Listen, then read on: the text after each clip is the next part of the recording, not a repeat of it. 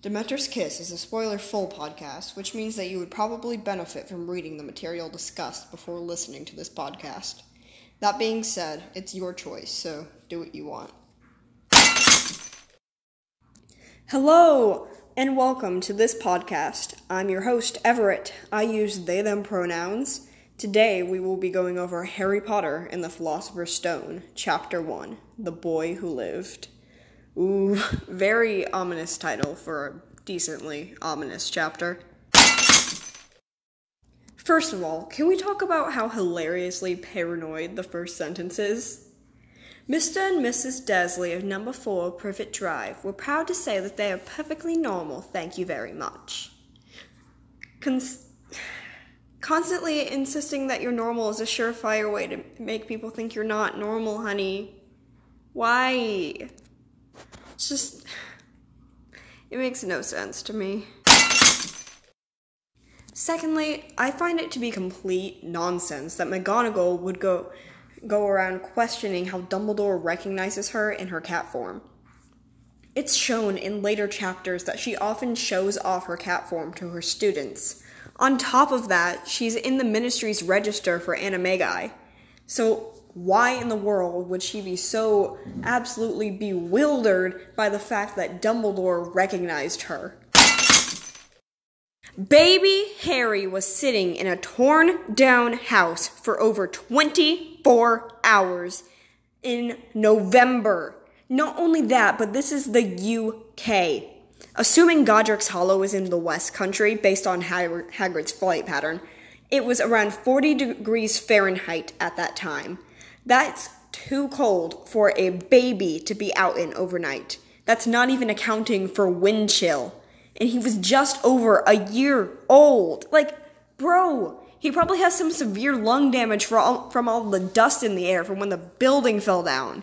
Like, Bathilda, you live right across the street. Get off your butt and pick up the baby. On that topic, why in the entire world would Dumbledore send Hagrid, of all people, to rescue the baby? I love Hagrid and all, but like, he cannot apparate. He has not gotten any education other than third year education, which is about the equivalent of, I'd say, eighth grade. So, he never learned.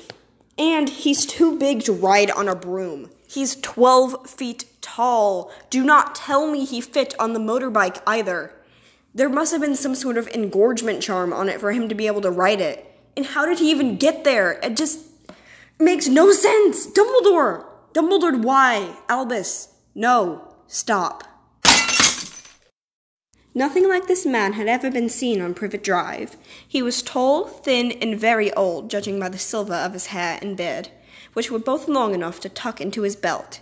He was wearing long robes, a purple cloak that swept the ground, and high heeled, buckled boots. Would a straight man ever wear high heeled, buckled boots and a long purple cloak? I think not. I like to imagine that he's wearing a giant belt buckle, that's the Hogwarts logo, and it just makes me laugh every time.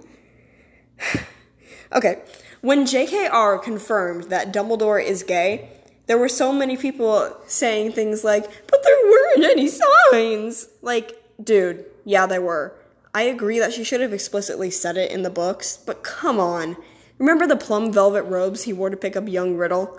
No straight man would ever. Not to say that every flamboyant man is gay. That's not what I'm saying at all.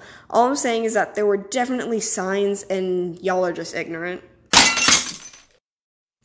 Okay, can we talk about McGonagall for like two seconds, please? Okay, I just hot.